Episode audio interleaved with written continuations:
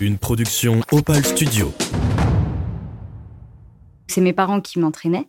Vu que j'étais petite, je me suis toujours habituée à ça. Aujourd'hui, c'est toujours eux qui m'entraînent. Et pour moi, c'est une habitude. Je fais vraiment une distinction. euh, c'est euh, Romuald et Virginie à l'entraînement et euh, papa et maman à la maison. Enfin, il y a vraiment une distinction qui est faite.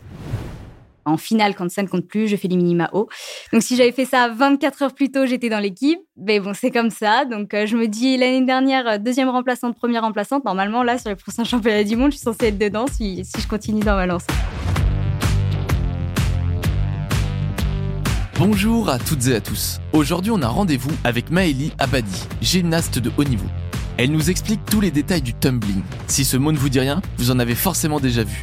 Une piste de 25 mètres où les athlètes enchaînent une série d'acrobaties. Elle nous raconte également les relations avec ses coachs qui sont également ses parents, ainsi que ses plus beaux et mauvais souvenirs. Préparez-vous, son histoire de sport commence là.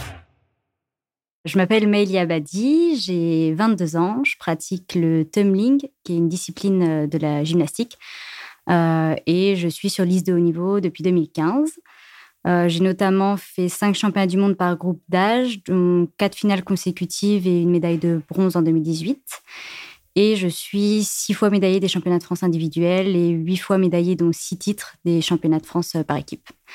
Le tumbling, c'est une, bah, du coup, comme je disais, une spécialité de la gymnastique. Donc, en fait, on doit enchaîner huit acrobaties sans s'arrêter sur une piste qui fait 25 mètres de long, 2 mètres de large. Et avant, on a 10 mètres de course d'élan et après 5 mètres de réception.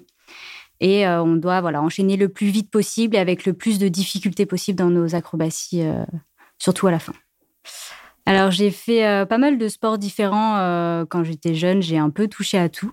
Et puis, j'ai commencé la gym artistique à 7 ans.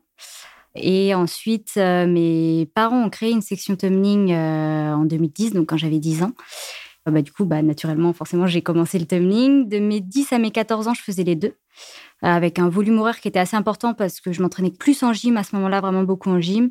Et après, à 14 ans, j'ai arrêté euh, la gym artistique pour m'orienter vers une pratique de haut niveau euh, en tumbling, où du coup, j'intègre le collectif France en une année après, donc en 2015.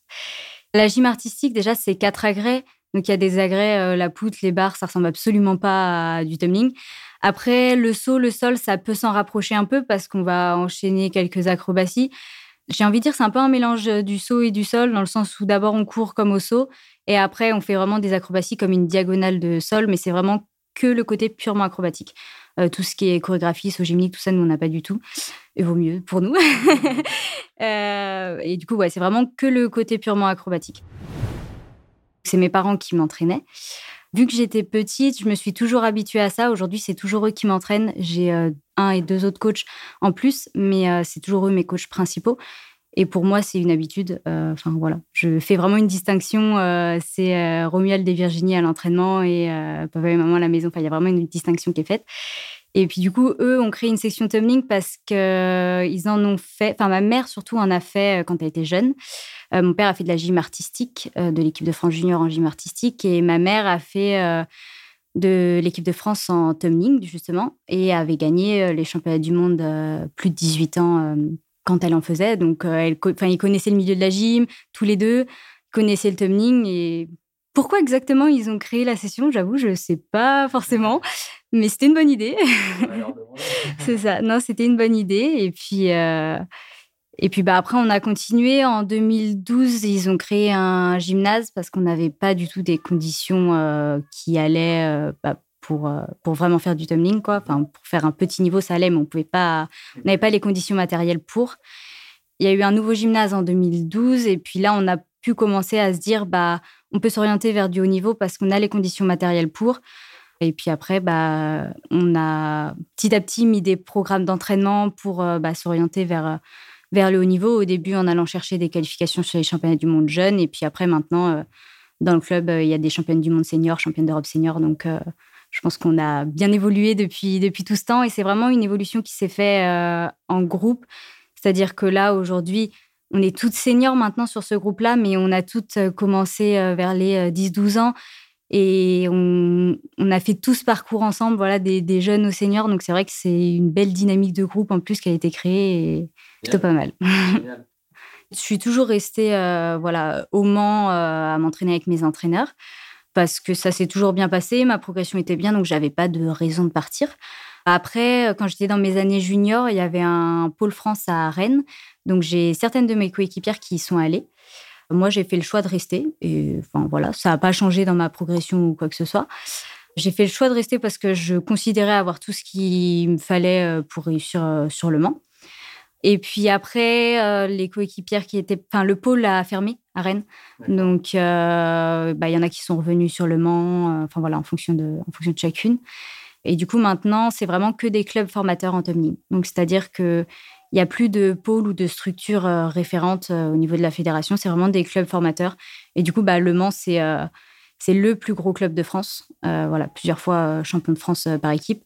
On est à peu près 70% de l'équipe de France, des, des gyms de l'équipe de France qui s'entraînent au Mans. J'avais 10 ans la première fois que j'ai essayé, donc je me rappelle pas forcément, j'ai pas eu de moment marquant où je me rappelle de mon premier entraînement ou quoi. Je pense que je devais être contente parce que ça me faisait plus d'entraînement de gym. Enfin voilà, ça restait des acrobaties, ça m'en faisait plus, donc pourquoi pas, c'était sympa. Après, là où j'ai vraiment commencé à, on va dire, le considérer au sérieux, euh, déjà dès ma deuxième année, j'ai commencé, j'ai fait vice-championne de France à venir. Donc là, tu commences à te dire, ah ouais, enfin voilà, je, peux faire des, résultats. Et quand on a commencé, donc euh, moi, j'ai fait ma quatrième et ma troisième au CNED pour pouvoir m'entraîner plus du coup. Et là, c'est vraiment à ce moment-là où on avait des objectifs euh, de série, c'est-à-dire qu'au championnat de France, il fallait qu'on fasse ces séries-là pour avoir les minima pour faire les championnats du monde jeune. Donc, il y avait commencé vraiment à avoir euh, ouais, des objectifs, etc. à partir de 2014-2015. Quand j'ai commencé, il n'y avait pas forcément d'imposer ou quoi, parce que maintenant, chez les petits, il y a, il y a des imposés, donc ils n'ont plus le choix d'une des deux séries. Moi, c'était vraiment des séries libres. Après, il y a forcément des choses où on n'a pas le droit de faire euh, deux fois la même accro à la fin, ou des choses comme ça, ça qui... Enfin, voilà, ça a toujours été le cas. Et après, bah, au fur et à mesure, au début, on enchaîne les flips. Après, on fait des tempos, donc qui sont des flips euh, sans les mains. Après, la série base du tumbler, c'est série tempo, du coup, avec une accro au bout, un double arrière, d'abord groupé, carpé, tendu. Enfin, au fur et à mesure, on apprend à rajouter une vrille, donc à faire des foulines, des choses comme ça. Donc, en fait, au fur et à mesure, bah, on apprend des nouvelles difficultés et puis après, on compose. C'est-à-dire qu'on va mettre deux doubles arrière dans une même série. On va mettre un double arrière, un fouline. Donc, euh, voilà, au niveau euh, de l'évolution, ça a été assez linéaire. J'ai pas progressé d'un seul coup. Je suis quelqu'un, on me dit souvent d'assez diesel. Donc, je mets du temps à faire les choses, mais souvent, quand je les fais, après, elles sont bien faites, elles sont bien maîtrisées. Donc, euh, donc voilà un petit peu la progression, comment elle s'est faite. En compétition, on a deux séries de qualifications. Et après, alors, ça a changé entre mes débuts et maintenant parce qu'on a eu un nouveau code euh, après les Jeux Olympiques de Tokyo. Donc au début, quand j'ai commencé, quand j'étais junior et jusqu'à 2019, bah, il y avait une série salto et une série vrille. Donc dans la série vrille, on était obligé de faire minimum deux vrilles euh, dans, cette série-là et de finir avec une vrille dans, dans la croix de fin. Maintenant, c'est deux séries complètement libres, mais on n'a pas le droit du tout de répéter. Euh, si on a fait un double groupé, on n'a pas le droit de le refaire une deuxième fois. Enfin voilà. Et du coup, tu peux passer en demi-finale sur les grosses compétitions quand il y a plus de 32 gyms. Donc nous, en France, ça se fait pas, mais par exemple au championnat du monde. Donc les 16 meilleurs en demi-finale, ensuite les 8 meilleurs en finale. Et euh, avant, c'était euh, les 8 meilleurs en finale, on fait nos deux séries et après, on voit qui a fait le meilleur point. Maintenant, c'est quand on est en finale, tout le monde fait une première série. Les quatre meilleurs font la super finale, entre guillemets, mais qui est vraiment à la suite, en fait, comme avant, et font une deuxième série. Donc, si tu es 6, 7, 8, tu fais pas de deuxième série, même 5, 6, 7, 8, tu fais pas de deuxième série, mais 1, 2, 3, 4, tu fais une deuxième série. Et après, en fait, à chaque fois, ça repart à zéro. Donc, c'est-à-dire que même si tu as fait des super qualifications, si tu plantes ta finale, c'est mort. Enfin, c'est à chaque fois, ça repart à zéro et c'est la dernière série qui compte aujourd'hui pour vraiment faire le résultat. Faut pas rater un passage, non? Et puis, ça peut descendre très vite, c'est-à-dire que la moindre chute. Euh, en plus, on a des règlements assez, c'est-à-dire que si on, on fait quelques pas et qu'on chute, ça vaut une chute. Mais si on pose directement les pieds et les mains en même temps, c'est en fait comme si on n'avait pas fait l'acrobatie. Donc, euh, on peut faire un triple arrière, un truc de ouf si on pose les pieds et les mains en même temps, c'est comme si on avait fait un saut droit. Donc, il euh, faut vraiment être sûr de maîtriser euh, ces séries. Je pense que c'est pour ça que ça a été fait comme ça dans le règlement, pour être sûr d'avoir que des figures que les personnes maîtrisent à montrer en compétition. Mais ouais, on peut facilement perdre des dixièmes et c'est hyper précieux parce que bah, moi, j'ai été quatre ou cinq fois vice-championne de France à 0,1 ou 0,2. Donc, c'est rien. Rien du tout. À chaque fois, à, chaque fois derrière une personne différente, parce qu'on pourrait se dire, euh, il y a quelqu'un qui domine ou quoi. Non, moi, à chaque fois derrière une personne différente, j'ai réussi à faire deuxième. Et puis, euh, et puis pareil, pour rentrer dans les équipes de France euh, seniors, aujourd'hui, ça se joue quasiment à chaque fois à un ou deux dixièmes. Parce qu'en fait, on est un gros collectif, donc c'est super parce que ça nous pousse vers le haut. On est un très gros collectif, mais très, très serré. donc forcément, chaque dixième, ça compte. Dès la première année, championnat de France. Les premiers championnats de France par équipe, on fait vice-championne de France par équipe en deuxième division. Ensuite, après, on, a fait plusieurs autres championnats de France, enfin tous les ans, du coup, des championnats de France individuels et par équipe. Et puis après le début des compétitions internationales, bah, c'était en 2015. Euh, je me suis qualifiée pour les championnats du monde jeunes. Donc là, j'étais catégorie 15-16 ans. Ma toute, toute première euh, compétition internationale, c'était un, tournoi euh, qui avait lieu au Portugal, en fait, qui était une préparation pour les championnats du monde jeunes où ça avait été, enfin j'avais fait euh, des qualifs euh, corrects et j'avais chuté en finale malheureusement parce que sinon j'avais moyen de jouer un podium mais bon c'est le jeu de la compète, j'étais jeune et inexpérimentée à ce moment-là. Ensuite donc championnat du monde jeune en 2015. 2016 je suis en course pour les championnats d'Europe junior. Après toutes les tests de sélection, euh, je suis extrêmement proche en fait la 4 et la 5 on est très proches mais selon les chiffres, je suis quatrième. Mais bref, ils ont réussi à me mettre cinquième. Ce qui fait que je suis remplaçante. Donc, euh, remplaçante des championnats d'Europe junior, ça, ça a été le plus gros coup dur de ma carrière. Parce que bah, sur le papier, j'étais 4, donc je devais partir. Que bah, l'équipe revient médaillée de bronze. Donc, bah, tu passes de euh, j'aurais pu être médaillée de bronze européenne à je suis rien du tout, parce que les gens oublient la remplaçante très, très vite. Voilà. Puis nous, en tumbling, ils n'emmènent pas les remplaçantes. C'est-à-dire que tu... les autres euh, sont partis en Espagne moi, je suis restée à la maison. Donc ça, c'était vraiment le, plus gros coup dur.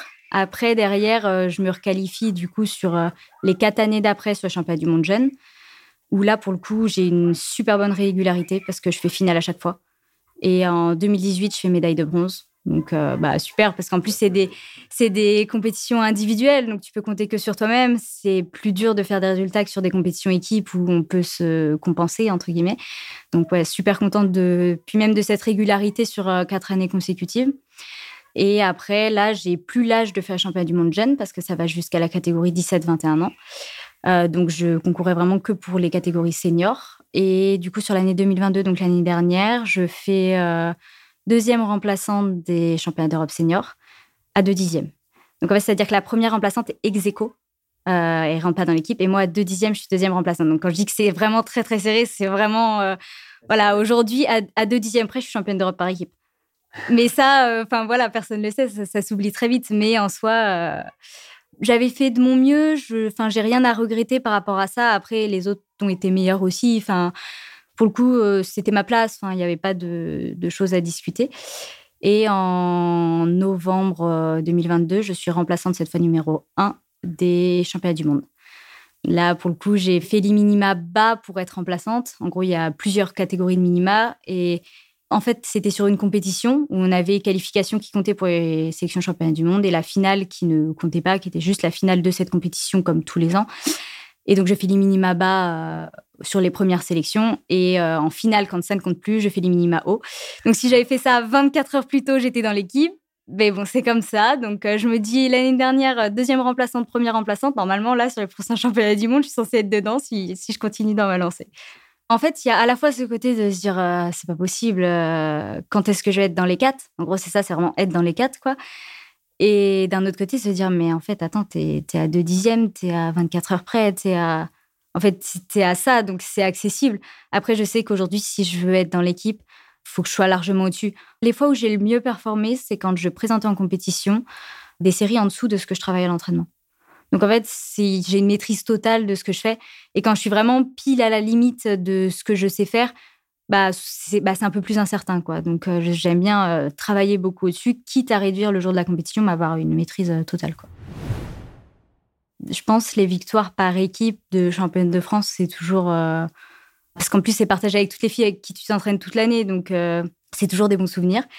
Je pense à une en particulier où c'était en division nationale 1, je sais pas, ça devait être vers 2016-2017, je sais plus exactement où en fait il y avait Manon qui passait donc en dernière et c'était euh, le passage en or. C'est-à-dire que c'était super serré avec euh, l'autre équipe. Et on savait que si elle faisait sa nouvelle acrobatie, quoi, ça, ça pouvait gagner.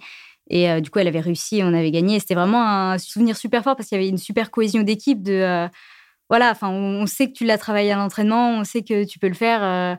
et grâce à ça, on gagne, quoi. Donc, ouais, ça, c'était vraiment un bon, un bon souvenir. Et puis après, j'espère qu'il y en a d'autres à venir aussi sur les prochaines années, les prochaines compétitions. Dans les meilleurs souvenirs hors compétition, moi, c'est les stages. Parce qu'en fait, dans les stages, on découvre euh, vraiment plus, on prend le temps de profiter.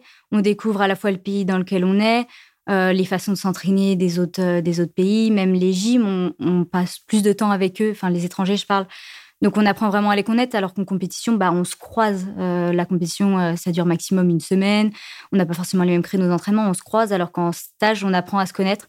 Et c'est vraiment les meilleurs moments. Euh, on a fait euh, des super stages. Moi, j'ai fait aussi des stages euh, toute seule où l'entraîneur portugais m'avait invité chez lui pour faire un stage pendant une semaine. Et en fait, depuis, j'ai une relation hyper proche. J'ai vraiment des amis au Portugal.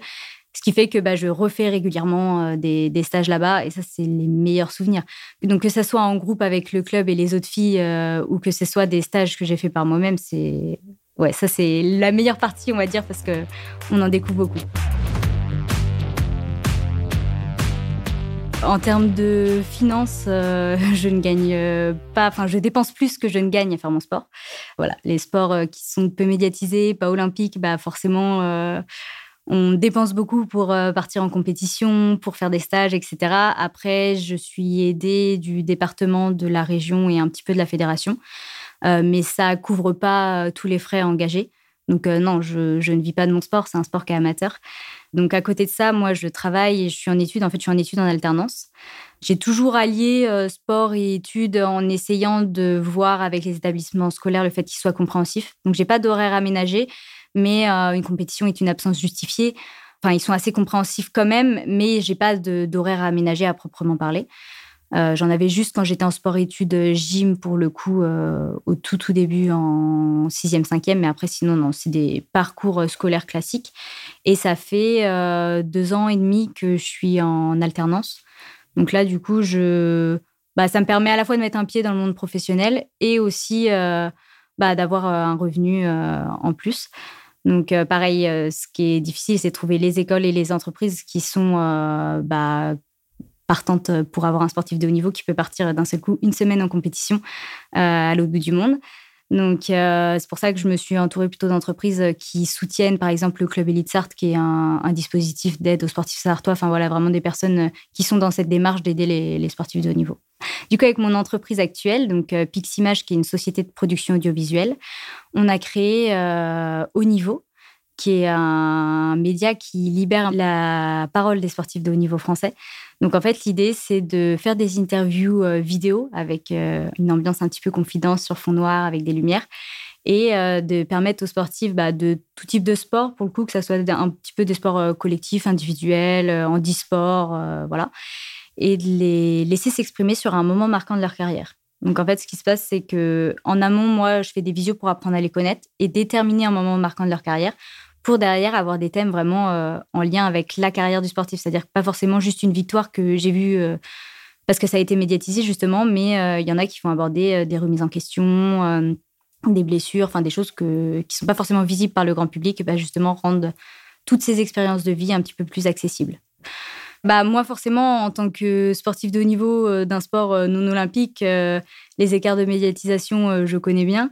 Et en fait, euh, au cours de ma carrière, j'ai vraiment rencontré énormément de champions d'autres disciplines, euh, enfin de tout type de disciplines. Et quand tu discutes avec eux, tu te rends compte qu'il y a beaucoup de thèmes qui ne sont pas abordés, beaucoup de choses où on a l'impression que que voilà, c'est tout beau, tout rose ou une blessure et c'est tout. Alors qu'en fait, il y a complètement, euh, enfin, beaucoup plus de choses, c'est beaucoup plus riche que ça, le sport de haut niveau. Donc c'est vraiment, ouais, en discutant avec toutes ces personnes, je me suis dit, mais on peut faire quelque chose pour mettre toutes ces histoires en avant, parce que c'est super inspirant. Donc euh, voilà, rien que ce matin, j'étais en train de filmer euh, une interview pour la saison 1 et je me suis beaucoup reconnue euh, dans le discours de l'athlète que j'ai interviewé et enfin, j'ai trouvé ça super intéressant. Le prochain objectif, championnat du monde senior. sélection soit en septembre et championnat du monde en novembre. Donc ça, c'est vraiment un, gros objectif là pour cette saison. Et après, à long terme, bah, les Jeux mondiaux. Nous, en gros, c'est nos Jeux olympiques à nous. c'est tous les quatre ans après l'année olympique et ça regroupe bah, plusieurs sports justement non olympiques comme le squash, bah, le tumbling, le sauvetage sportif, plein d'autres sports comme ça. Et du coup, ça forcément, c'est un objectif. Après, faut être la meilleure à ce moment-là parce qu'il y a une seule fille qui part. donc voilà, il faut déjà que la France se qualifie sur les prochains championnats du monde pour pouvoir avoir une fille. Et ensuite, il faut être la meilleure sur cette année-là. On peut me suivre euh, sur euh, Instagram, donc maili-du-bas abadi. Euh, et pour le média, au niveau-du-bas. Et puis aussi sur LinkedIn, je suis pas mal, pas mal présente sur, sur LinkedIn. Merci à Maëlie d'avoir pris du temps pour répondre à nos questions. On lui souhaite le meilleur pour la suite de sa carrière. J'espère que cet épisode vous a plu. Et si c'est le cas, je vous dis à très vite pour de prochains podcasts.